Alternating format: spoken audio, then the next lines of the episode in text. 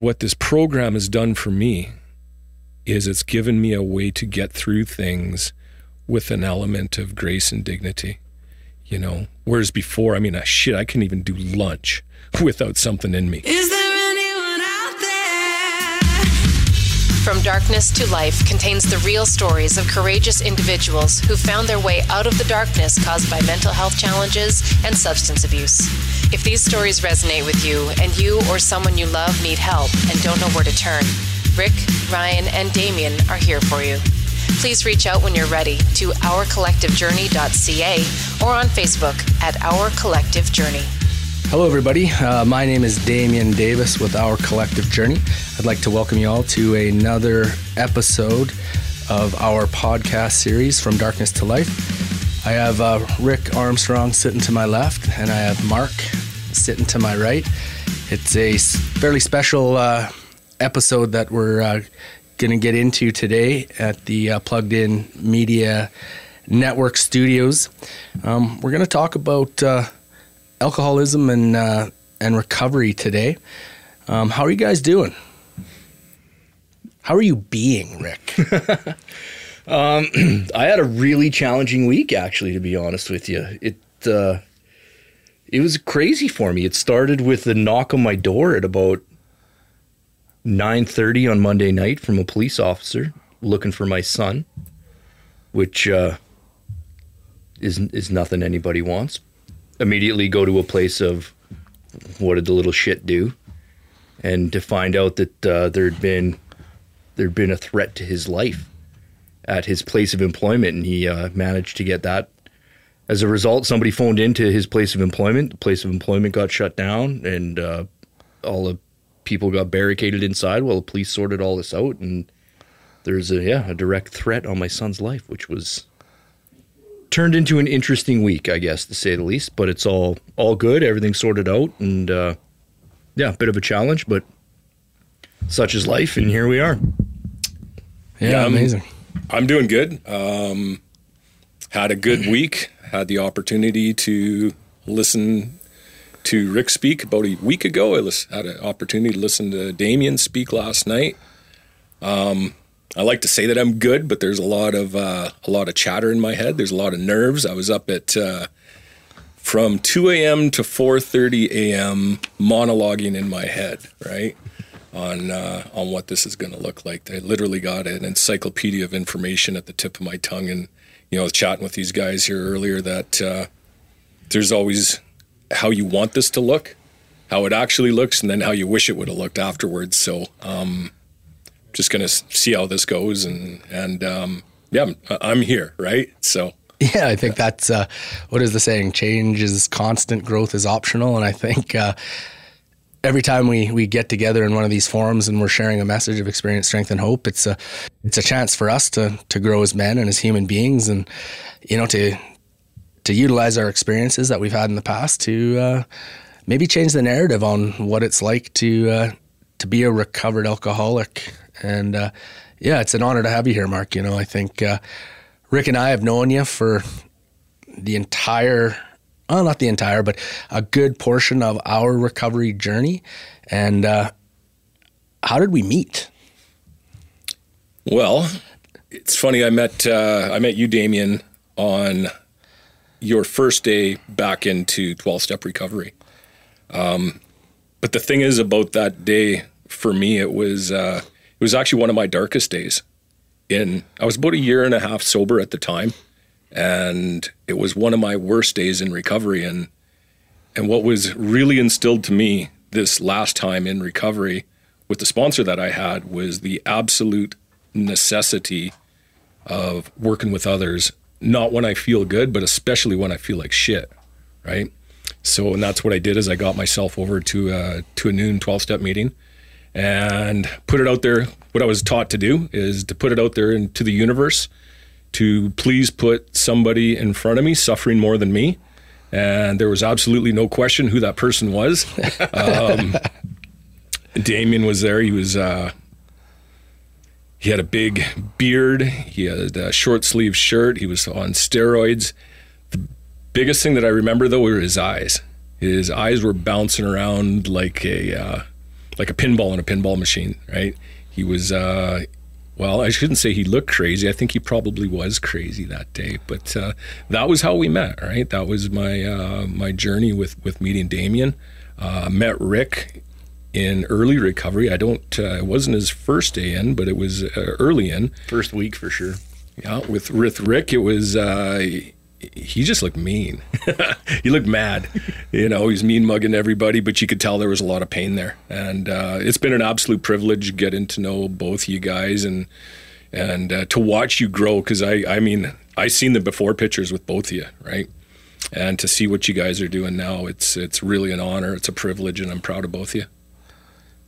Yeah, I, I, think I can speak for Rick. It's uh, it is a privilege privilege to be on this journey with you as well. Um, to to walk arm in arm with somebody that's uh, making a difference in the world and and and doing it on a daily basis is uh, probably one of the highlights of my life, most definitely. For sure. I was uh, showering this morning and I was thinking about this this episode and uh, the one thing that kept coming to mind is, is it's a really really short list of people who have had a significant impact on the trajectory of my life. And like probably the two most influential people on that journey for me are sitting in this room today. So thank you guys for that. No, I, I can add. Uh, I don't have many friends anymore. You guys are pretty high on that list. it's a pretty short list. Yeah. No, I feel the same way. And to watch you guys like learn and grow and just doing all the things you are in the community, it's uh, that's better than any drink or drug that I've ever experienced. Right, is to actually watch the lights go on in another human being, and then to see them, you know, be unstoppable and, and just to go thrive in life. You know, it's been it's it's fun. It's absolutely fun for me to watch. Yeah, amazing.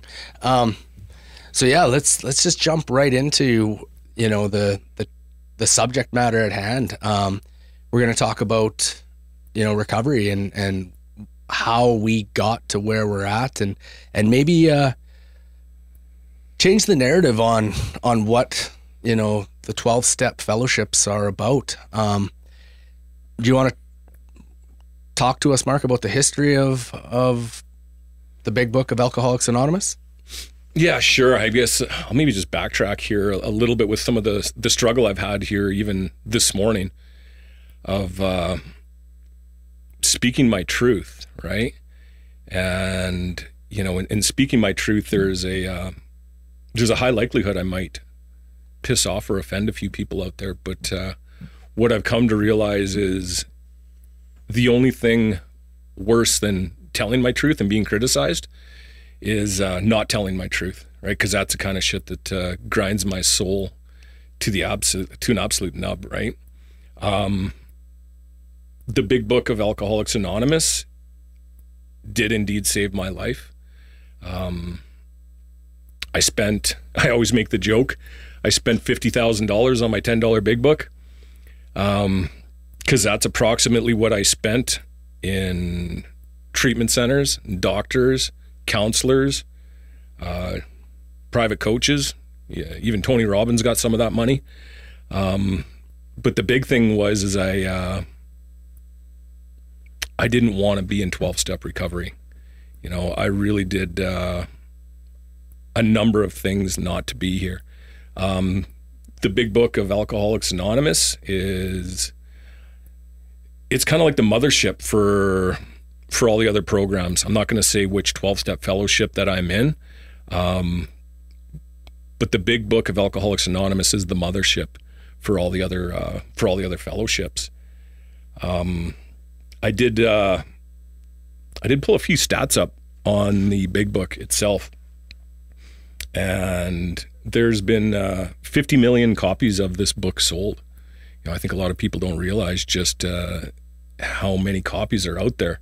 So it's like what number two behind the Bible, maybe all time. I'm not sure. It's got to be close. yeah. Yeah, it's up there, right? Yeah. Yeah, and that's uh, that's well over 50 million that are sold now. But here's what I found really interesting: there's been 227 uh, fellowships that have adopted the 12 steps and the 12 traditions from the Big Book. Now, don't get me to name them. I could probably name 10 at best, right? But there's 227 fellowships that have adopted this. Um, the only thing that they've changed is what you're powerless over and who you're carrying the message to, you know. But uh, it's been it's been such an integral part of, of of recovery. Like millions of people have literally been helped by the not just the message but the directions that are from this book. Right? It's been named by Time Magazine as one of the most influ- influential books written in English. Uh, the Library of Congress has named it one of the books that has helped shape Amer- America, and uh, arguably one of the most important things that have happened in the 20th century. Right, millions of people uh, have been saved by by the message that's in this book. I know that that my life has been as well.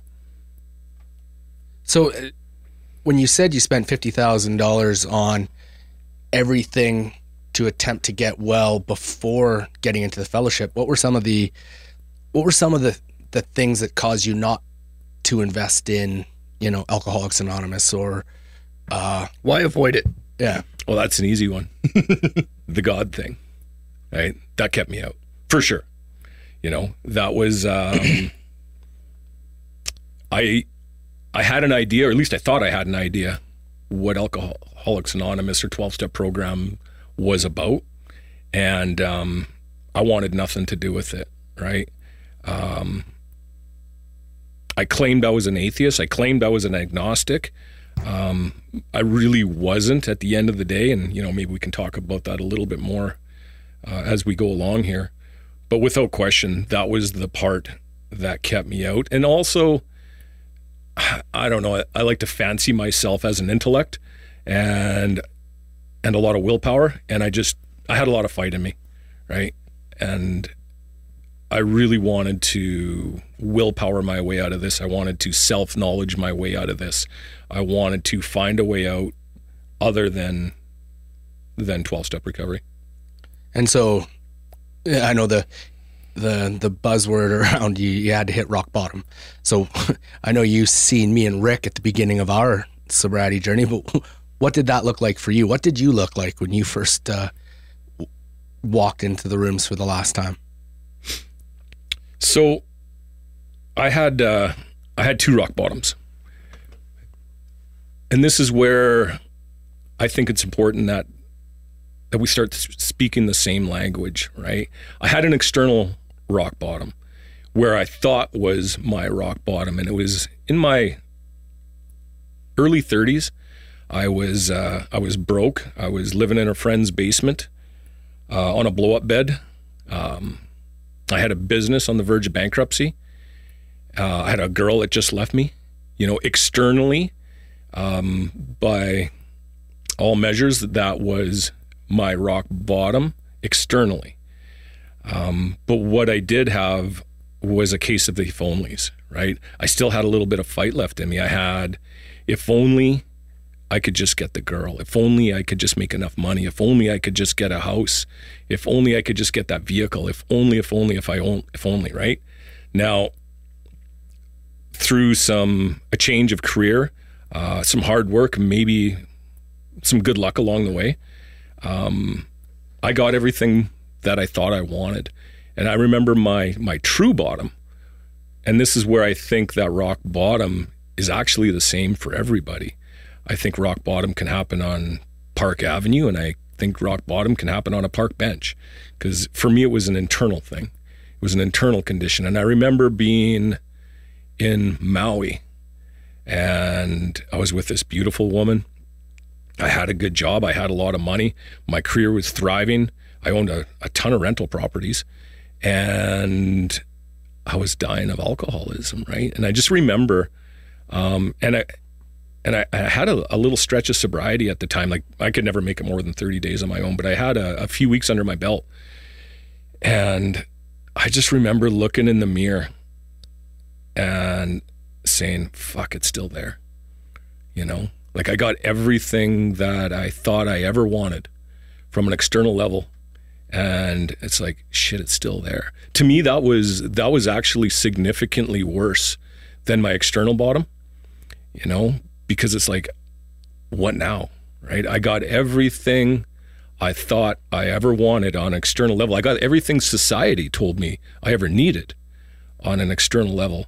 And I mean, me personally, I wasn't suicidal, but I had the best way to describe it was feelings of impending doom, you know, sober, you know, and uh, that to me, there's four words that our literature uses to describe uh, that internal condition, which is bottom.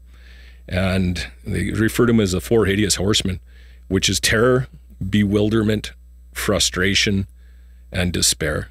You know, and that's the language, at least in my opinion, that the guy under the park bench speaks as well as the millionaire speaks. You know, bottom. I mean, if this was an external thing, the, these millionaires wouldn't be blowing their brains out. You know.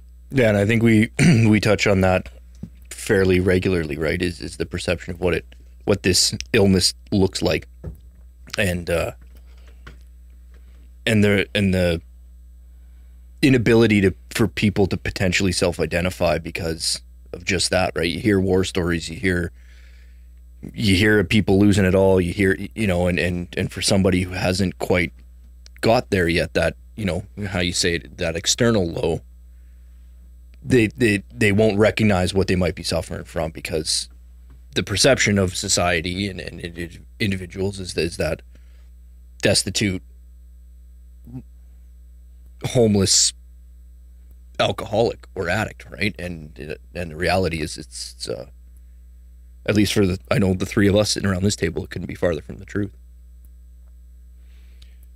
Yeah, totally. For me, the uh, it's been it actually took a long time for me to actually figure out what it meant to to suffer from the illness of alcoholism right you know and i would hear I would, I would hear these stories and and i do appreciate people telling their stories and and you hear these stories of of horrible childhood and, and trauma and redemption you know and and it's amazing how people can come through the other side of all that but me with my alcoholic brain when I listen to that stuff, it actually um, actually has me start thinking that maybe I'm not an alcoholic because that didn't happen to me. You know, I would hear the stories. Well, I'm an alcoholic because I got four DUIs, right? And I'm like, well, I don't have four DUIs. Maybe I'm not an alcoholic. Or the next person would say, well, I'm an alcoholic because I live under a bridge. It's like, well, I don't live under a bridge. Maybe I'm not not an alcoholic. Or I'm an alcoholic because I got seven years in prison. Like, well, that I don't have seven years in prison. Maybe I'm not an alcoholic, right?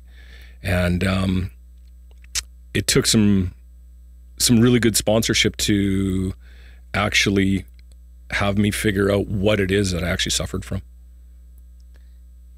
And I know it was a turning point for me when you took me into the the, the big book uh, and sh- took me through the doctor's opinion on you know what my disease actually is.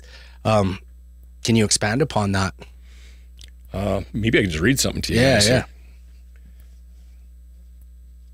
That looks like a pretty Yeah, used man, that book. that book's got some miles on it, eh? It does. I'm just going to read something right directly from our literature because I think it's important that, first of all, I just want to put it out there that I, I'm not a spokesman for any 12 step recovery program. I'm not an expert on recovery, uh, but I am an exp- expert on my experience because I was there when it happened for the most part. so, um, but what I'm going to try to do is rather than it be Mark's opinion, uh, I'm going to, I, I do try to stick close to our literature because my experience is that it, it, it works extremely well, you know, and, and I was like filled with so many different opinions um, as I struggled through this journey. Um, but I'm just going to read something here. And it's in the doctor's opinion. And the doctor's opinion was written by um, Dr. Silkworth. And he did a lot of work with uh, alcoholics and addicts back in the 1930s. And um, just I'm just going to read one one thing in here. It says all these and many others have one symptom in common. They cannot start drinking without developing the phenomenon of cra- craving. This phenomenon, as we have suggested, may be the manifestation of an allergy, which differentiates these people and, and sets them apart as a distinct entity. It has never been, by any treatment with which we are familiar, permanently eradicated. The only relief we have to suggest is entire abstinence. Right? So I guess a couple of things in there is you know, one is 12 step recovery is is about is abstinence based recovery. I just read it. That that's not my opinion. Now I know there's there's other programs out there that that have different ideas, and and that's okay, you know. Um, but I thought it was quite interesting, and I'll maybe put this back out to you, to you guys. I know Damien, you you were back and forth, you know, trying to get this for a long time. It's telling me in here that I actually process ethyl alcohol differently than the average person. It applies to about 10% of the population, you know, and it's saying that um, when added to my system, regardless of if I had a bad childhood or didn't have a bad childhood, regardless of my war story, regardless if I've been to prison or not, regardless of anything, you know, and this is where to me the the church lady and the gangster start talking the same language. You know, when I add ethyl alcohol to my system, I break out into a phenomenon a craving, which basically is just a fancy way of saying I break out in this yearning for more. And it's beyond my control. My body actually, and there's been science has actually proved this, this theory. This was written in the 1930s. Uh, they called it phenomenon because at the time there was no way of um, of proving up metabolism. But but science has actually proved up this theory since then. Right, the pancreas and the liver um, process ethyl alcohol differently. That when I actually add um, alcohol to my system, I have what you call an abnormal reaction, which means that I break out into this yearning for more, you know, and I'd been I'd been to counselors, I'd been to treatment centers, I've been to doctors. I don't know about you guys, but nobody had ever told me that before. Yeah, no, not me. I I went to rehab. Um, I bounced around the rooms of a 12 step program for a long time, and not one person could ever tell me what I was. Um, everything I was a, attempting to gain control over was, you know, my past experiences with events that had happened in my life. And I know when, when I was shown exactly what you're reading, um, plus, you know, other stuff in that book, it all made sense, right? And and I'll read something because this this was me. You know, uh, the fact the fact is that most alcoholics, for reasons yet obscure, have lost the power of choice in drink.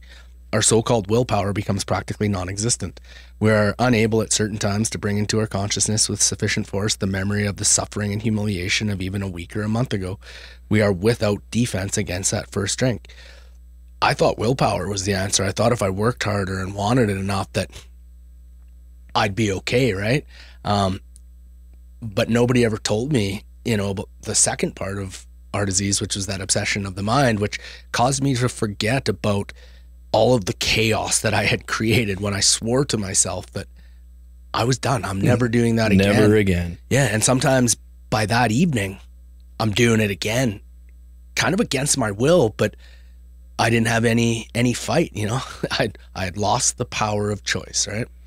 Yeah, 100%. So those are the two qualifying factors that actually make an alcoholic an alcoholic, right? Uh, you may or may not have had childhood trauma. You may or may not had a a gangster type story. You may or may not have been to prison. There's a variety of things that may or may not have happened to you.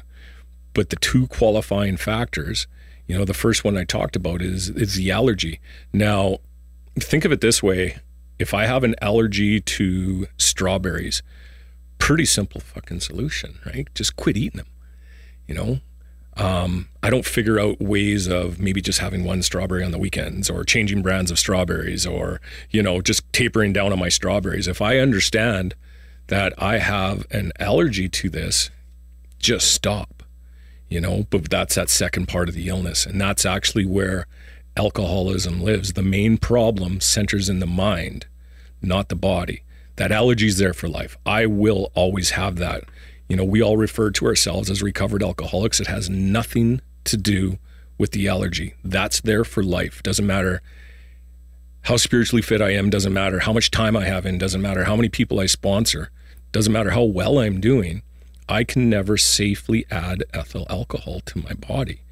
So, again, that takes us to the second part, which is the mental obsession. You know, and that's, and I can look back at and I'll maybe steer it back for you guys too. I can look back at all the times that I would wake up in the morning full of shame and guilt and remorse and then have this firm resolution to stop. And and I don't mean bullshitting. I mean you literally hook me up to a polygraph test and I passed that test. And often like even later that day I'm back at it again. I'm not sure if that's your guys' experience as well. 100%. Thousands of times. Thousands. for sure. I mean, with without fail, it was more mornings than not started that way for me.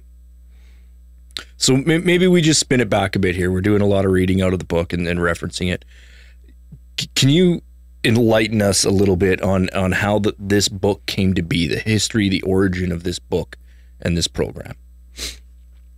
Well, sure. Oh, where do I want to go with this? Um, alcoholism's been around for four thousand years. It's uh, King Solomon wrote about it um, in some of the old writings. There was never been a solution to alcoholism. Um, I always thought uh, Twelve Step Recovery, Alcoholics Anonymous, was the first one to figure figure a way out of this, but it wasn't. Um, in the 1840s, there was a, a group called the Washingtonians that uh, there was six six businessmen out of uh, Baltimore, Maryland. They put a group together, and it was basically alcoholics helping alcoholics, and they grew unbelievably fast. They actually there's a, a word that they grew to 400,000 people in in a 10 year time frame. Now they disappeared quicker than they grew. Um, and looking back on why, because they started um, weighing in on other stuff. They started getting involved in politics. They started getting involved on uh, different movements. They got away from their primary purpose. And it wasn't the outside world that tore them apart. It was actually, they, they tore themselves apart. You know, and it was part of the reason why 12 step recovery came up with the traditions because 12 step recovery started to um, tear themselves apart, right? You guys been exposed. I mean, we we're there's a lot of egos floating around, and we can uh, we can fight with each other, right? But I always thought the origins came from um, Dr. Bob and Bill W, and that's that's true, partially true, but it, some came prior to that. And there was a guy by the name of uh, Rowland Hazard, um, very very wealthy family, uh, very wealthy man, uh, Yale graduate um, absolutely could not stop drinking. And his family contacted uh, Sigmund Freud in Europe to work with him to figure out how can we get this guy to stop drinking, right? How can he recover from alcoholism? And Sigmund Freud at the time was actually, uh, whether he didn't have the time or didn't want to do it, for, but for whatever reason, he spilled him off to his uh, protege, which at the time was uh, Carl Jung. Now, Carl Jung, I think a lot of people out there know of Carl Jung. He's one of the most famous psychotherapists in the world. Um, and his readings are still studied to this day. And the Rowland Hazard went to see him for a year and he studied the inner workings of his mind, right? And um, they deemed him as, uh, after a year with Carl Jung, they deemed him as cured. They figured that he knew enough about alcoholism and he knew enough about the inner workings of his mind that he was good. He was cured, right? Now, he didn't even make it out of Europe and he was drunk. Came back to Carl Jung and, and uh, Carl Jung changed his, uh, his prognosis and just said, uh, You are the alcoholic of the hopeless variety. And here's where I think there was a real turning point um, with the birth of 12 step it took the most famous psychoanalyst of all of all time, or one of them, to say to have the humility to say, "I can't help you. You're beyond my aid." You know, but he did say that there has been some experiences out there where um, some spiritual experiences where you know to seek out there might be some hope for you because obviously this guy's quite dejected. Um, came back to the United States and he got involved with a program called the Oxford Group which was a, uh six step program based on uh, Christianity, first century Christianity. And uh, he got sober in there. Something happened, right? He did some things in there that got him sober. He then carried the message to Ebby Thatcher, who then carried the message to Bill W., who brought the message to Dr. Bob. Um, Dr. Bob and Bill W., after spending some time in uh, the Oxford group, realized that because Oxford group was for all people, it wasn't just for alcoholics or addicts, right? Um, they realized that they needed to have their own community. And then they spawned off um, alcohol. They created Alcoholics Anonymous, and the big book was written based on the experience of the first 100 uh, who had recovered. Right, and I'll just I'll just I'll read here quickly on why this uh, the book was written, if I can find it. It says we of Alcoholics Anonymous are more than 100 men and women who have recovered from a seemingly hopeless state of mind and body. To show other alcoholics precisely how we have recovered is the main purpose of this book. Right? So this is a this isn't a novel for light reading. You know, this is actually a, a textbook with very specific directions. You know, so that was uh, maybe a quick five minute version of uh, more than you needed to know. Um, but uh, that's that's that's the origins of where this came from. Yeah. oh, excuse me. And so, it, just in hearing, you know, Mr. Hazard's story there, you know, the obsession took over before he had even left Europe, like you said. So, what what what is that? How how does that obsession work for alcoholics or addicts? Well, the obsession can kind of be summed up as a thought that pushes out all other thoughts, right? You know, just basically what you read there before, Damien, Yep. is um, at certain times I can't bring into the memory of my consciousness with sufficient force the suffering of even a, a week or a month ago.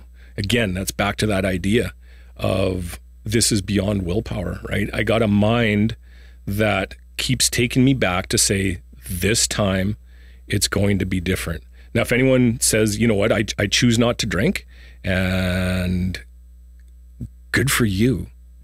you. By definition, you're not an alcoholic. Or by definition, you're not an addict. If I if you just say, you know what, one day I chose me, you know, my, my, my wife said, if you don't stop, it's over, right?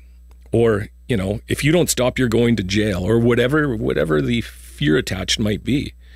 Um, then you're just you're, you're by definition you're not an alcoholic or an addict, right? It's it's I like analogies, right? And and to me, it's it can be almost summed up like a dog return returning to its vomit. Uh, if you could talk to the dog, I'm sure he would say this is really a bad idea. but here I go. yeah, yeah, yeah. That's my experience with it too. You know, I would, I would get some sober time under my belt, or I'd go away to work on a rig for a month at a time, and I was feeling good. And the last thing I wanted to do was to to go out and use again, and something would compel me. Like it was just this overriding thought that wouldn't stop until I got what I needed, which was was booze or drugs, and it uh, that was when, like you said, the phenomenon of craving kicked in, and rarely did I have just one. I'd order one beer and and then four Red Cokes, you know, and that uh, every once in a while on a Tuesday I'd have one beer and think, oh, how could I be this? I'm I got this right, but that was never my story. Well, that's the tricky part, right? When it comes to the allergy, I I mean, this is a progressive, fatal, and chronic illness, which basically means that what I was able to get away with in my teens, what I was able to get away with in my twenties, uh, wasn't what I was able to get away with as this thing progressed. You know, um, yeah, there was many nights. It's like I'm just going to have a couple tonight, and I'd have a couple, but more often than not, especially as I got older, the plan was to have a couple, and I'd have ten or twenty. Right. It also brought me into a whole world of other stuff. You know, I mean, I had all sorts of issues with gambling. I, I had outside issues. I, you know, there was just my friend of mine would would always say, "Are we going to see Mr. Hyde tonight?" You know, because it was just a roll of the dice. You know, who's going to show up? You know, it's uh, again, I like analogies. Uh, one of my friends out in Vegas says it's like the allergy can be summed up. It's like having sex with a gorilla. once it starts, it ain't over till the gorilla says it's over. I've been that gorilla's bitch. Me as well, more than more than once. So, the third part of our disease. Can you explain that to to us and, and our listeners, Mark? Sure. For qualification purposes, um, it's allergy and obsession. You know, i- if anyone's out there sitting there going, "Do I have this thing?" Um, it's allergy and obsession, right? That's what makes us unique. These are the two qualifying factors. But there's this other thing called the spiritual malady, which is just it's a fancy way of saying I'm really, really uncomfortable in my skin in a sober state. You know, I started drinking at the age of 12. I think I could have used one at the age of six. You know, that's about how far back I can remember where I didn't feel okay inside.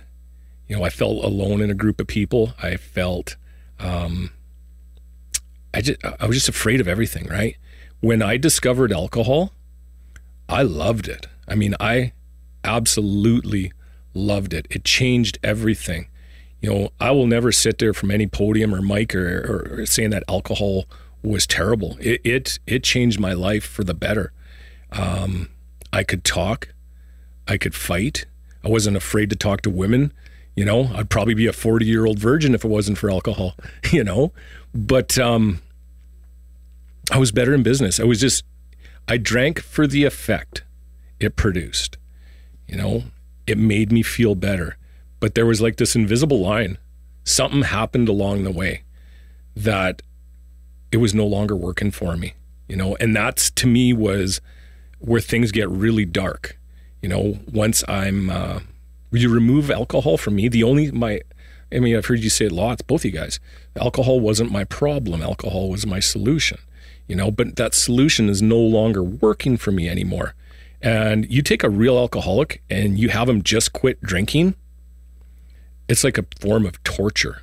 You know, I needed a sufficient substitute. For me, just to stop drinking, I'm restless, I'm irritable, I'm discontented.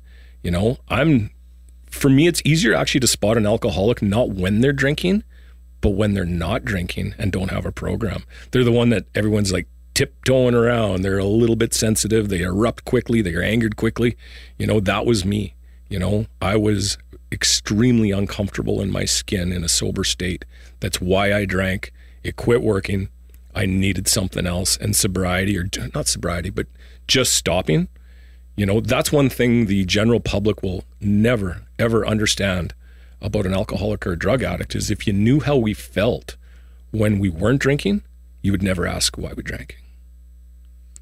So, I guess with that, um, you know, you, you've you've you've touched on the different the different venues you tried to get the help you needed from, the the money you spent, the programs you entered, the doctors you spoke with. What what was your turning point to find sobriety, long term, healthy, positive sobriety?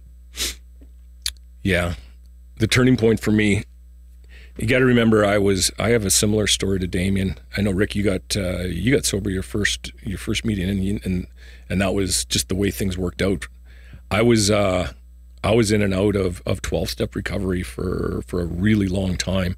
And um, the only thing that was ever being told to me was go to meetings, go to meetings, go to meetings, go to meetings, right? And I was like, I was dying on the inside. Um, meetings didn't treat what I had. I, I needed to.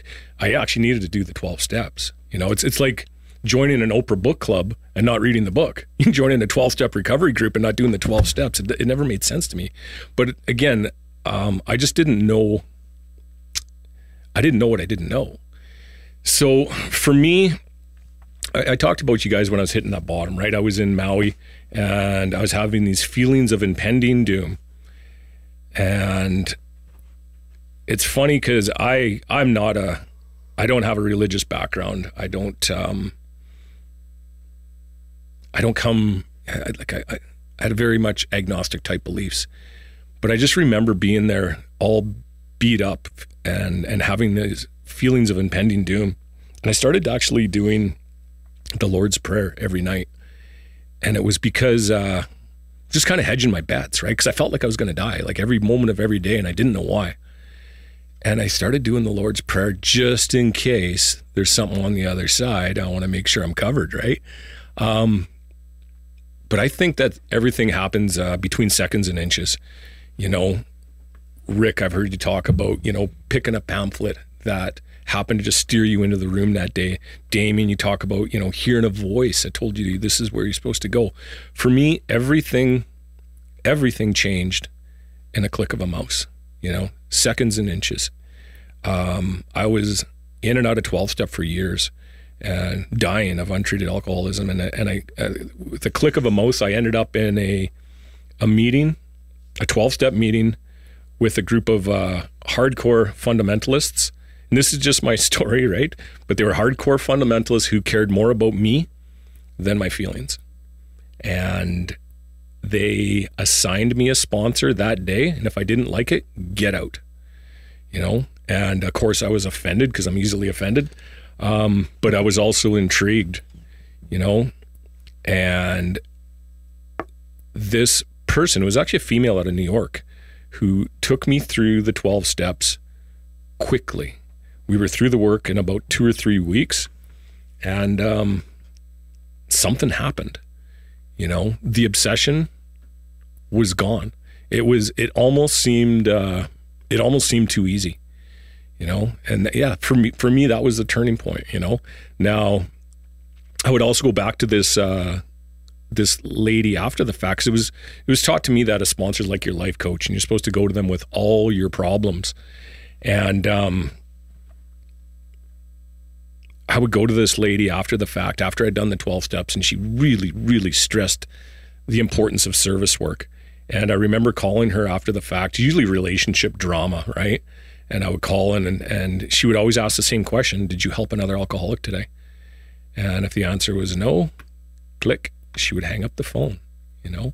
Now i don't do that personally but it is exactly what i needed at the time because it taught me i was a skilled manipulator and an expert liar and it taught me the importance of getting out of self and giving back to other alcoholics. And like i said that's that's how i met damien. I was having one of my worst days in sobriety and i've, I've heard both of you guys talk about i don't um, get better and then go help people I get better by helping people, and that has been my experience. Yeah, I know there's a lot of, uh, especially with uh, newcomers or, or people first coming to the program, or even before they get to the program, right? And as soon as they hear that narrative of, of help others, the the immediate response nine times out of ten is, "I'm too sick to help anybody else. I need to get good first. And uh, and yeah, I, I can mirror that. You know, uh, it, there's a direct correlation between my mental state and how engaged I am in supporting other people. If I stop helping other people, that voice in my head gets really loud really quick and things get really negative really quickly. And without fail. Like I don't even think it's possible to hear that voice if you're if you're engaged in conversation with somebody else about them. Like if you focus that if you if you fo- if your external is or if your focus is external, you can't possibly be listening to that voice in your own head. And uh, it, it's yeah, I struggle with that all the time. Um, working with somebody new, right? Is getting them to grasp that the value they have as somebody new. And I, I remember one one guy specifically I met with him, and he was just like days, days off the bottle and suicidal and, and losing his mind and and I just kind of explained to him, I'm like, dude, you've got you've got so much value to offer on a whole bunch of different fronts, right? One, you you remind me of what it's like out there, and I don't want to go back there. More importantly, you know, we, we get into this program and you're a week in and and you're starting to see this turnaround and and you've got hope in your eyes and you know the well we we always joke about the before and after pictures, right? If we could show a guy a picture a, his first day in versus a week in, they don't even look the same, right? Like there's like a physical transformation. And uh and to have somebody that fresh be able to reach out to somebody on the fence maybe about it and say like, listen, there not only is there a solution, I found it a week ago. It's huge. This isn't a, a take your time program. This isn't, you know, a step a month, a step a year. If you know, I, I've heard the analogy a thousand times, right? If you if you were diagnosed with cancer, are you going to take your time taking your medicine, or are you going to get rid of that shit as quick as you can? Like you're gonna you're gonna hit that hard, right? And and I think you know we've we've all shared enough war stories that I think we were similar in our tolerance. um, I needed a solution that I could attack as hard as I attacked my use, and uh, yeah, I think just huge value to that newcomer. That you know, and there's so much can be said about that. How the importance of of you you get well by helping people. You don't need to wait till you're well to help somebody. Well, and I think the seconds and inches thing that Mark was speaking of, um, I didn't have, you know, a month. I didn't have a year to do this work. I had, I had 11 days, you know, because that's how sick I was. And that was the gap of time that the universe had provided for me. And I was desperate and I did, to the best of my ability, exactly what is outlined in that book. And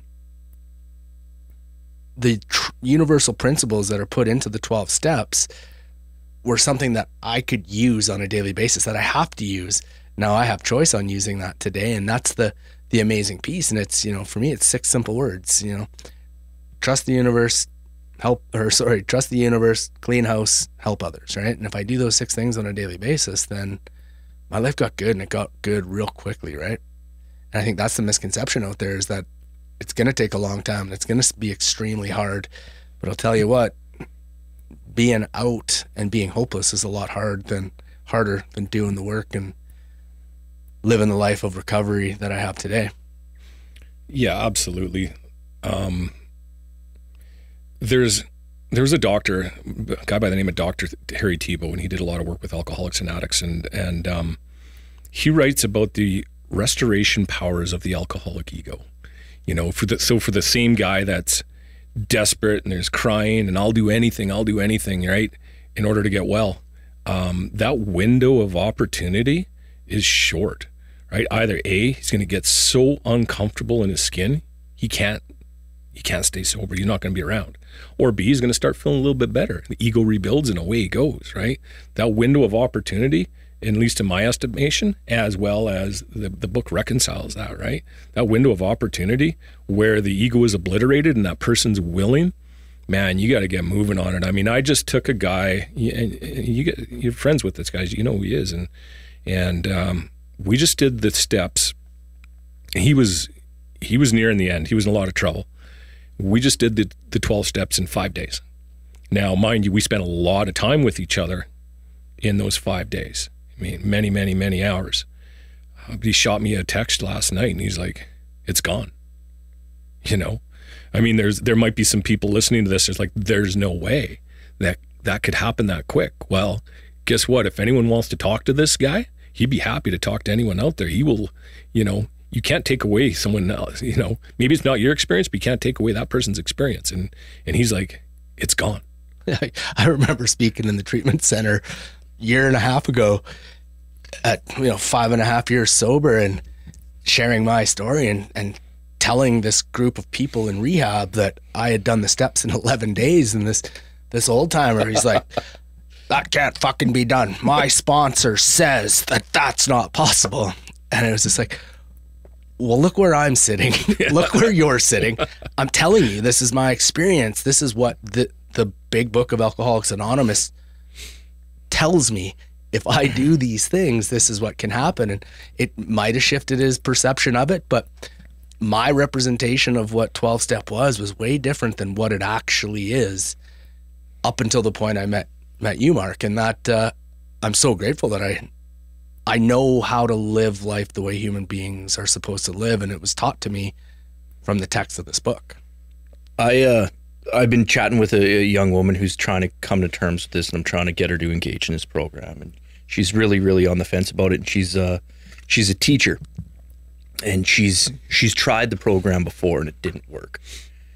And uh, and I'm like, okay, well, tell me about that. What does that look like, right? So she kind of gets into her experience with the program, and I'm like, well, this program didn't fail you. Your sponsor did. You had a shit sponsor. You need to fire that sponsor. And she kind of hemmed and hawed, and she's like, you know, and she, and she comes at it from an educational background. She goes, you know, I just don't think that program's for me. She's like, in my experience as a teacher, you know, one method doesn't work for everybody. Like, I have to take a different approach with each student based on their unique and special needs, right? And I'm like, okay. And I left it for a day, and I've been thinking about it and stewing on it. And I'm like, no, I can reconcile that. And I went back to her and I went, as an educator, then, if this is the analogy we're going to use, you got good teachers and you got shit teachers. You got people that are there that are passionate, that are committed to seeing the betterment of children, that want to instill, that want to motivate, that want to inspire children. And you've got people that are there for a paycheck. The difference is the curriculum doesn't change. The curriculum's the curriculum. So you can have a shit teacher that's going to walk through it half-assed and not really give a shit, and the results will be measured on a P, uh, on like a performance evaluation. You get a teacher that's engaged, qualified, and passionate about something. You're going to have a very uniquely different outcome with those students. And so, um, yeah, you know, we've we've all spoken the recovery center many many times, and and it's it's consistent, right? I think I can speak for all of us. That's you know who here's tried AA or or one of the twelve step programs or, or one of the fellowships, and and typically three quarters of the people put up their hand, and typically three quarters of them have a have a shitty story about it. Because at the end of the day, I mean, if they had a success story, they wouldn't be back in there, right? And uh, and it, it's it's really consistent with you know what what you were talking about. Well, I went to meetings. Well, and and and what did you do? Well, you know, did you get a sponsor? Did you get a sponsor who had a sponsor? Did you do the steps? Have you helped anybody else? Well, no, no, no. You know, ninety meetings in ninety days. Meeting makers make it. And I can't remember if it was you or I, I, I heard the analogy once and it sticks with me constantly, and I share it all the time. Is um, you know, you can go to the gym you can be really, really invested mentally in getting in shape. You could really, really, really want it. And you can go to the gym 90 times in 90 days. But unless you pick up a weight or unless you get on a treadmill, jack shit is going to change. And then that voice of failure and shame and guilt, you know, you just fuel that thing. So you kind of got you got to get your feet moving and get your feet moving early because yeah, I mean, we've all seen that window slam shut you know the window of willingness and ego. It's it's insane how quickly ego can be restored especially amongst the i find the more intellectual people even right? The ones that can the smarter the person is the quicker that ego comes back. Um so i guess that brings me to my next question for you. What uh you know in in your experience what what have what would you say is the most challenging piece of the people entering a 12 step program. Well, maybe I'll just backtrack here just a tiny bit, just to follow up on on what you were saying. Um, I think it's important to know, for everyone to know that anyone that ever tried to help me, really truly tried to help me. It's not like anyone ever woke up, whether it was a counselor, whether it was another person in 12 step recovery, whatever it might have been, they truly had my best interest in mind right? They didn't wake up this morning and just say, "How am I going to fuck up Mark today?" You know. So- Little did they know you were doing a good job of that on well, your own. sure, right? But it was, you know, I, I, I, a- how do you know what you don't know? You know, there's a lot of people that truly um, wanted to help, and maybe they just weren't an alcoholic uh, of my variety, you know, which is advanced. Um, and they just they really weren't sure what to do with me, you know. As far as um, the biggest challenge that I see with people coming into 12 step and, and what I talked about already before is it's it's the God thing, you know? 100%. It was and it says in our literature 50% of our membership came as atheist or agnostic but still had the opportunity to recover if they had the capacity to be honest. Right? Now, this program is really cool. They get to you get to create your own higher power. This can look as however inadequate it may seem. It's something. It's a start, you know. Um, it might just be it, it might be Jesus. It might be Buddha. It might be the spirit of the universe. It might be the word love. It doesn't matter what it is as long as it's something bigger than you. I mean, I spoke at a I still remember I spoke at a treatment center about three or four years ago in Phoenix, and and it was a state funded treatment center, which means it was um, it was kind of badass, right? It was um, the clients in there were a lot of them were like gangbangers. One, but I remember one guy he had a full face tattoo, right? And me and another guy were in there sharing, and and we're sharing some hope, and it's like you know you can you can get well, right? You can get well quick. And, and he was mean mugging me, and then he'd get on the the tip of his chair, and he was excited, and then he'd mean mug me, and then he'd be he'd get excited again. You could tell he was highly conflicted, right? And and he came up to me afterwards with his arms crossed. He's like, "What if you don't believe in God?" I'm like, "That's fine. Are you willing to believe?" Because that's all our literature says. Are you willing to believe? And it kind of took him back, and he's like, "Well, yeah." I said, "Do you believe that I believe?" He's like, "Well, yeah." I'm like, perfect. You just finished step two. Let's go. You know, it doesn't need to be any more complicated than that. I know, Rick, I've shared with you, and we kind of come from the same background. It's, you know, with very, very agnostic tendencies. And I remember my first six months of uh, sobriety, I was still in the oil and gas industry. And I was up in Fort St. John a lot. And uh, while everyone's in the bars doing shots, I'm wandering around church basements trying to find my way, right? And, um, and there was this one guy, it was his 32nd uh, sobriety birthday. And he just kept on calling it the God of his not understanding. I'm like, and something just clicked. I'm like, that I get. You know, there's, I, do I believe there's something out there? Yeah. Am I meant to understand it? Maybe not. You know, I don't think it's that important that I do. I think it's more important that I experience it, you know, and that's, to me it's through that human connection and helping others. That's experiencing it rather than me being able to uh, have that dogmatic approach that uh, was kind of scared the hell out of me as a kid, right? And if that works for people, great, but it, it wasn't wasn't working for me. Um, yeah, I know. I know. Like you know, you you've me and you shared a lot of conversations around. You you you weren't my sponsor, um, and uh, but I do remember phoning you all the time, going like, "Really? You know, really?" And uh, like, I really got to do this, and like, can I just go through the motions and, and smile and nod, and do I get the result? And and I remember you telling me, just do it. Like, whether you believe in it or not, whether you think it'll work or not, what do you got to lose, right? And and I guess at the time, you know, that's that battle of that ego that's starting to creep back in, right? Is maybe I don't need this. Maybe this isn't for me. Maybe this won't work for me. And you start looking for reasons it won't before you just say fuck it and give it a try, right? And there's I don't know, like I know that first couple weeks, man, I know just talking with you and because that's 100% where I was I, I remember going into a 12 step meeting and you know it was probably my third or fourth one before like the the tears cleared and I could actually see and focus on what was going on. I remember looking at the looking at steps in the wall and anything that said God or prayer. I'm like, nope, not gonna do it. And uh, and I remember breaking it into like, I guess I guess I'm gonna turn this 12 step program that's worked for millions of people into a customized five step programs for Rick Armstrong because that's what it'll work, right? And uh, and I remember you going, well, let me know how that goes for you, pretty much, right? And uh, it wasn't until I just conceded and went, oh fuck it, like I've got. You're right. I'm I'm I'm suicidal. I'm in the worst place I've ever been in my life. What really qualifies me to have an opinion about anything at this point? And it wasn't until I just went, okay, and started working through things that I genuinely didn't believe.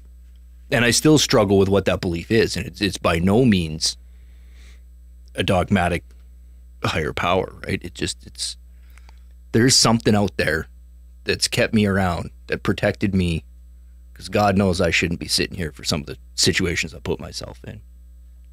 I really like that word concede because I've been this part of the book really jumped out at me. But there's there's a word in there that that I'd never noticed before, and it said we learned that we had to fully concede to our innermost selves that we were alcoholic, and that word that really resonating with me was the learned one. And I had to learn through pain and suffering and misery and a lot of it before I conceded that I couldn't do this anymore, right? And that was actually the biggest victory that I ever had in my life was getting to that place of fully conceding, right? Um, and so yeah, it, it just keeps rolling. You know, I had to have all the experiences that I had to put me in front of Mark on December 19th, 2014 to to be willing to hear and more importantly for me to take action.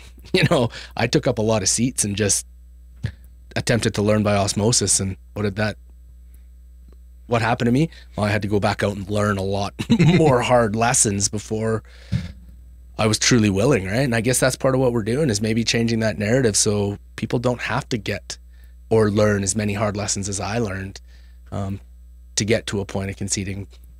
Learn from our mistakes. Don't make your own. There's a lot of them. Well, that's my experience too. Is unless you, and this is where I think it's so important that somebody has a, a profound step one experience to really understand what it means to be an alcoholic and do you have this thing or not, right? And to understand that this is progressive, it's fatal, and it's chronic, and it ends up in three parking spots: jails, institutions, and death. And if you still got some fight left in you, you know, it's probably not going to work yet. You know, for to get to the point of surrender, it's a it doesn't feel good at the time. I, I mean, I've talked to you. You guys have spoken to lots of people, you know, at the at the brink of suicide, and so have I. I would. It's easier for me to work with someone that's homicidal and suicidal, that's going to argue and wordsmith with me. You know, if I have to turn on a put on a salesman hat, they're probably just not ready yet. You know, you have to fully concede that yes, I have this. This will kill me. I mean, I want to give somebody a fatal dose of alcoholism before I share hope. Yeah, if you have this, you know, I, I see on on on Facebook with with people all the time. They're you know, someone says that they're, you know, quit drinking and they're in recovery and they're like, people are like, you got this, you got this. I'm like, no, you don't. you do not have this, you know, not on your own. And, and if you believe that you have this, you become a lot more open minded. You know, I didn't care anymore. Tell me what to do. I don't give a shit if I believe it in or not. You know, there's many, like I literally roll out of bed onto my knees every day. I I can honestly say there's many days I'm like, come on, Mark, you know you don't believe in this, you know, but I do it anyways. It's become so ingrained into me. It's like brushing my teeth, you know, because I don't want to go back to where I was. You know, it is important to me that I never go back. I wanted to stop drinking and could not. You know, it's just like, okay, what's the recipe? I'll do the recipe. I can do it under protest with my arms crossed. Doesn't matter as long as I do it. Yeah, I had a couple conversations over the weekend just about the difference between being sober in air quotes and being sober, you know, and and people couldn't believe that I was 40 some days sober when my darkest day hit and it had nothing to do with the booze, you know. Um, and so I completely relate to people that are, well, I quit drinking and then terrible things happen in their so- sober state when they don't have something to replace, you know, what was our solution, which was was booze, right? And changing that narrative and being that example of what that looks like. It's crazy when people the wheels start turning in their head and they're like, "Oh, that kind of makes sense." like, okay. And then they come out of the woodwork and like, "Can I get your number? Can can we talk?" Yeah. Yeah, 100%. You know? Yeah. You got to remember why did we drink? And it talks about it in, in the doctor's opinion. We drank for the effect it produced, right? Now, I had to find a sufficient substitute. For me, just not to drink is like torture. You know, sufficient substitute is exactly what you guys are doing. You know, doing what we do on a daily basis. I have a daily reprieve based on the condition, you know, of the things that I do in order to stay in a recovered state. But I I do all this for the effect. I don't even necessarily believe in it sometimes. I don't necessarily even want to do it sometimes, but I do not want to go back, you know? So, yeah, I do it all for the effect. And it treats my alcoholism, you know? It does what booze used to do for me when it worked. So, how successful is this program? When you look at, you know, when you look at Real 12 Step, can you speak to this the success? Because I know, like sitting here, right? There's, we've got, three, you know, I, I, I don't want to sound like a dick, right? But we've got three relatively success stories sitting here. I think we're we're not dead, so something must have worked, right? Um, but I know there's a lot of people out there. Like I said, we've spoken at the treatment center enough times to have people uh, say they've tried this program and it doesn't work. So, what what can you speak to to that? Sure. Rather than uh, rather than giving my opinion, th- there is actually it's in our it's in our literature. It's in the foreword of the third edition, and it talks about for those who came, and here's the clarifier, and really tried. Fifty percent got sober at once, and twenty five percent after a few relapses. Right. So by my math, that's seventy five percent, which is mind boggling. That's astounding. That's incredibly good. But the clarifier in there is who really tried. I've become a a real um, a study of the history. You know, the there was a group out of Cleveland who touted a 93% success rate.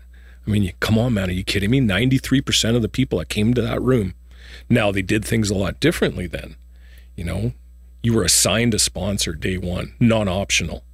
You know, th- there was none of this. Oh, I'm just going to hang around and you know hit a whole bunch of meetings. Things were just different then. I'm not saying that's right or wrong, good or bad. It's just how it happened back then. You know, but my experience is working with. I've worked with a lot of different people. You know, I've I've taken a, a pile of people through the 12 steps, and my experience is the same as that foreword to the third edition of those who came and the clarifier who really tried. Really trying isn't, you know, hitting a whole pile of meetings and bitching about your wife, you know, or telling, you know, how how you hate traffic or your boss or, you know, some dumping ground for your problems. Really tried means actually doing this work that's required, right? My experience is very similar to the the foreword to the third. 50% at once, 25% after a few relapses, you know. But the big thing is is you really tried. I mean, if if we're just sitting down and someone's arms crossed, arguing, you know, I don't even count that. It's like, no, if if you get to the 12th step and you're out there helping some others, um, there's a damn good chance that that you're going to stay around, and not just stay around, but I mean, look at you guys. You, you guys have freaking amazing lives. You know, this is about not hiding in your basement. You know, I don't think I was ever meant to get sober to hide. I think I was meant to get sober to go have a really cool, exciting life. You know, and that's what this program has done, and that's my experience as far as, uh, you know, let's just call it success rates. You know. Yeah, I- think my experience is fairly similar to yours, Mark, where my representation of what a 12 step program was was that it had to be your life and and yeah, meetings were the most important thing and and that it was going to be hard and that's you know why I didn't do the steps or I never was exposed to doing the steps and um what I found is as our literature says in chapter 5 how it works rarely have we seen a person fail who has thoroughly followed our path you know once I thoroughly followed the path which is outlined in the big book of Alcoholics Anonymous I started to thrive. You know, that's where I think human beings are supposed to live is way up here. And I was just existing in addiction and alcoholism. And then also when I wasn't drinking, I was just existing. It actually was even worse than existing. I just wanted to die. Um, and it's it's pretty cool to to see this fellowship grow up around us here in our own community of people that are they're sober and they're thriving and they're inspiring other people's to live purpose-filled lives and you know that uh, it's cool to be part of a community and especially a community that was uh, brought together by people you know back in the 30s but they were thinking about somebody like me and made sure that this thing was going to be around so that i could get this message in the 21st century right Yeah, totally. I think that uh, the idea with most things is that we know so much more today. Um, I think these guys got it figured out, man. You know, back in the 1930s, when they, a lot of people died with the creation of this literature, with the creation of the big book. They wrote on their experience, they figured it out, they had a recipe. And this book has not been changed one word since 19 well 1939 when it was published right um, to me this is what works you know there's lots of ideas out there and there's new ways and and and you know there's lots of different theories out there but i don't know guys it's i don't think the wheel needs to be recreated here So why doesn't it work? I guess. Why why are people relapsing at the rate they are? What's you know, if if, if we're sitting here speaking so confidently on our our our personal profound again, I, I hate using the word success, but success with the program. Why are people relapsing? Well, I guess one would be before you even come in the program. There, we talked about it already.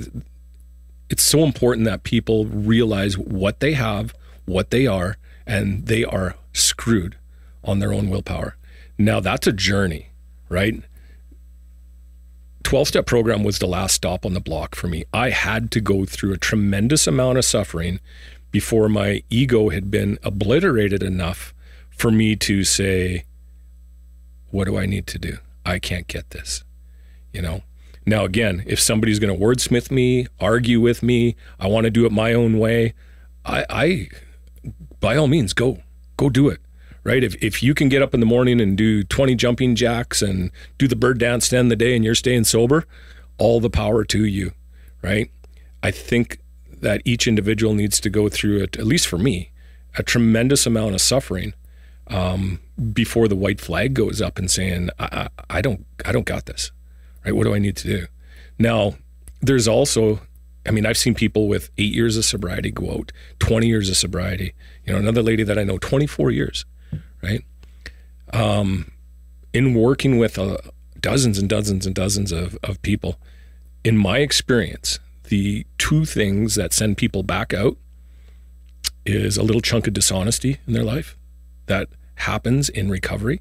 You know, and I don't know what that is. It's usually something, whether they're padding expense account, they're having an affair, they're doing something that they're burying. It's not that they're doing it that's going to send them back out, but it's that they're doing it and burying it and lying about it, right? That like never ever underestimate the negative impact of a chunk of dishonesty. And then the other thing is this just flat out unwillingness uh, to work with others and to give back. You know, the people that I see that stay around and not just stay around, right? There's a difference between being dry and and recovered or sober. You know, the people that thrive are the ones that that give back. You know, I think there's a level of complacency that happens when, you know, you get your life back externally. Everything you can get seduced into a false sense of uh, security, right? It's like, okay, I've got the, you know, I've got the wife back, and the kids are talking to me, and you know, things are good at work, and maybe I don't need to do this anymore. You know, that to me are the two things: the chunk of dishonesty or flat out complacency. And yeah, it's I think we've touched on the three parts of the the disease of alcoholism or addiction or but we you know it's a, there's a three part solution to that, right? And you know, I think uh the service piece for me is when I'm when I'm not actively helping other people or you know looking to be of service to my community and my fellows that's when that's when my life seems to get a little rough even you know 6 years sober. Uh, but at least today I have an awareness and the obsession for me is gone. So it never comes back where this would be a great option you know? Um, but I have the tools today, I guess, to the way I'm supposed to live as a man on this planet, and I get to choose to use those or and get healthy or not to use them and suffer. Right? Um, sometimes it takes me minutes, sometimes hours, but at least today I uh, I don't uh, I don't go to those dark, dark recesses of my mind. No, for sure. Um, I think there's this idea that because our lives are good, that we don't have bad days, and and and we do, or I do. Sometimes I have horrible days. You know, it's like maybe I got something else going on here too, right? You know, but I have a toolkit to get out of it. It doesn't last as long, and it doesn't happen as often. And I think it's important to know that I know for me, and I know you guys really well, and I know what's happening behind the scenes. You know, a lot of people are just seeing the finished product, right? It's like a, it's like a duck swimming on the water. You know, the duck it looks very, very graceful as it's swimming around, but then you pull the body out of the water and you see the legs just paddling away like crazy, right? You know, my legs are paddling away. I know your guys' legs are paddling away. You know, not saying you're struggling, but you you work for this, you know, because it's important. Yeah, it's not it's not even important. It's necessary. I do not get to you know, and I guess we can talk about the result of this program, right? And the gifts that we've received. I wouldn't get to be well shit, like I, I lost everything, right? I didn't have a family anymore. I didn't have a home. I didn't like all I lost all of that. At least in my at least it felt like it, right? And uh if I don't do this thing the way it's outlined in that book, I know what that loss feels like and I I I, refuse to go back there. And by by doing these steps, you know, with that obsession being lifted, I, I get to be a father to my kids. I get to be a husband to my wife. I get to be just a better part of the community, right? And it's um so much better than the alternative, right? And and I've talked about it a thousand times too, right? The uh, trying to tip the scales, right? For so long, I lived such a selfish life, um, you know, me me first mentality, and and I tipped those, you know, whether you want to call them karma scales or whatever, right? So far that uh, this is the program that I need to do to even start getting those scales tipped back to at least at the very least balanced. Hopefully, by the time I my time is up here, and um, it's you know I heard Damien talk about it here this week how this isn't hard. that the life previous to this was hard. This is easy. Yeah, I didn't I didn't know that I was allowed feel love and to feel happy and contentment. I had so much chaos in my life from w- when I was a little boy to 36 years old that I thought that that's how life was supposed to be. But then learning these universal principles that are the 12 steps and then not just learning them but taking action and putting them into my life on a daily basis each year since I got sober has been another 10 like it, I read my son this book and at the very the very last page is how can it get any better than this? And it's like it's so true you know? I would have sold myself so short the day I met you Mark if I would have told you what my dreams were and then to have what I have now as a result of keeping my feet moving constantly. The universe has just said here here you go here you go and what a cool place to to play knowing that if I keep doing this where where could I go in life surrounded by people that are lifting me up and building me up um and not those crabs in the bucket pulling me down to exist with them they want to see me thrive you know Yeah, no, absolutely. Um, same thing with me, guys. I mean, my life is beyond my wildest dreams. Um, but what also what this program has done for me, it's given me a design for living in the dark times too. You know, I mean, it's sure easy to be sober when things are wonderful, but what are you going to do when she leaves or he leaves or you lose your job or somebody dies? Um, problems are coming. It's part of life. You know, what this program has done for me, I mean, for, for myself, not everything was wonderful. My first year was great. And then years between years two and four, um, the better part of my family all died, right? My dad died. My mom died. I had a bunch of other relatives all die. And what this program has done for me is it's given me a way to get through things with an element of grace and dignity, you know. Whereas before, I mean, shit, I couldn't even do lunch without something in me, right? And I mean, I, I did the eulogy at my uh, at my father's uh, funeral, and now I remember that was back in uh, 2015. Now I remember uh, he passed away, and of course it's a big deal, right? But uh, I remember talking to the uh, the pastor, and it's like I'm not sure if I can do this. You know, I'm not sure if I can do this, and and he was going to step in for me, and lack of power is my dilemma, not lack, lack of faith. You know, I remember getting a call that night from a guy that I sponsor out in Boston, and he was hurting, right? I didn't even tell him my father passed away. And I helped him, right? Did a 12 step call. You know, whereas before it's like, I can't help you, I'm too busy. I, I got my own shit going on, right? Um, I did a 12 step call with this guy and uh, got him through it. What happened to me was my spirits were lifted, and I went out the next day and delivered a eulogy, which I'm told was was absolutely amazing. Right now, could I have done that if I didn't take that 12 step call? I, I don't think so. Right? I don't think so. You know, it's allowed me a way of living, um, not just when things are good, but when things are dark, because shit's going to happen to each and every one of us out there, right? Life's going to come at you. It's not always wonderful.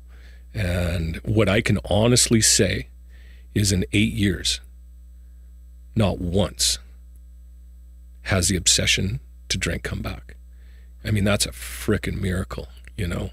That's with all of the the bad stuff and good stuff that's happened in my life, right? To me, that's that is the miracle of this program is that freedom of uh, a a way of living when things are good and bad. Yeah. So as as we start to wrap this episode up here, I think one of our goals when we started OCJ was to help people realize what they may or may not be suffering from. Because I talked about it a whole bunch, right? I never would have identified as an addict or an alcoholic. I didn't know what I was. I knew that I was irritable, restless, discontent. I knew that I didn't function right in this world without something giving me the courage, I guess, right? Taking away the fear. Um so for anybody listening out there, I'd like to wrap this up by reviewing those two qualifying questions again. When you stop, can you stay stopped?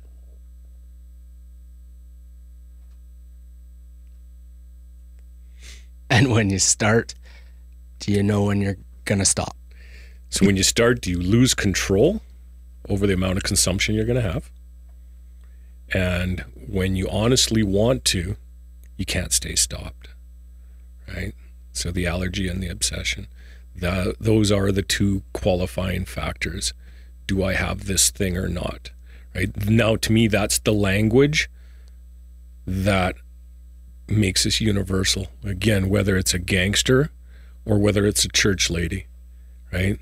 That's the language we're all speaking. You know, that's the illness that we both, that we all have. If you have those two qualifying factors, again, has nothing to do with the external circumstances. So, if if anything that you've heard today has remotely piqued your interest, and you're even a little bit curious, what the fuck do you got to lose? Worst case scenario, we're all full of shit, and it's wrong, and you're going to be right back where you were. Or you're going to live a life that you didn't even know was possible.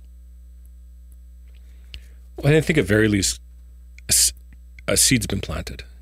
You know, if you're on your journey and and it's like you know maybe I have this, maybe I don't. A seed's been planted that yeah, there's a way out.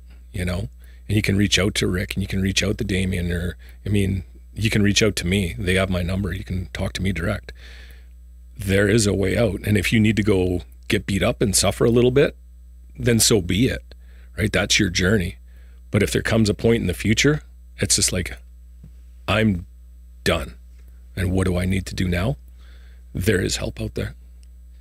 And I think, you know, you touched on this earlier, Mark, is that this thing that we have is fatal. And I I hope that if you're feeling like you might have what we have, that you reach out before it gets to that point.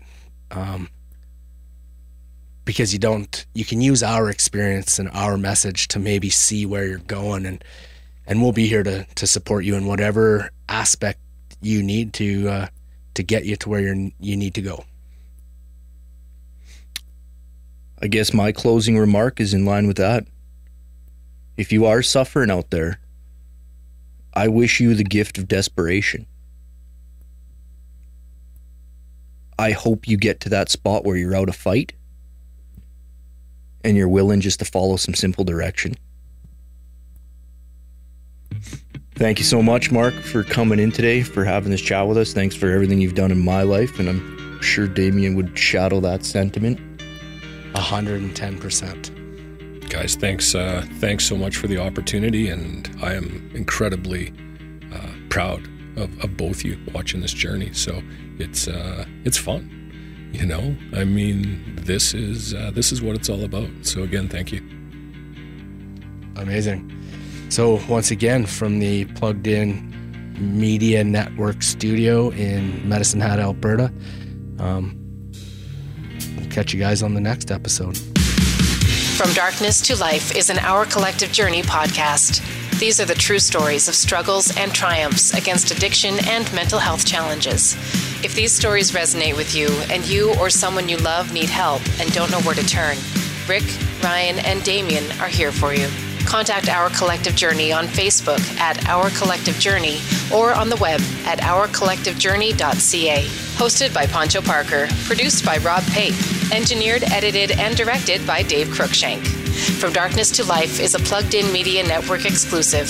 Check out this and our other great podcasts at piemedianetwork.com. Thank you for listening.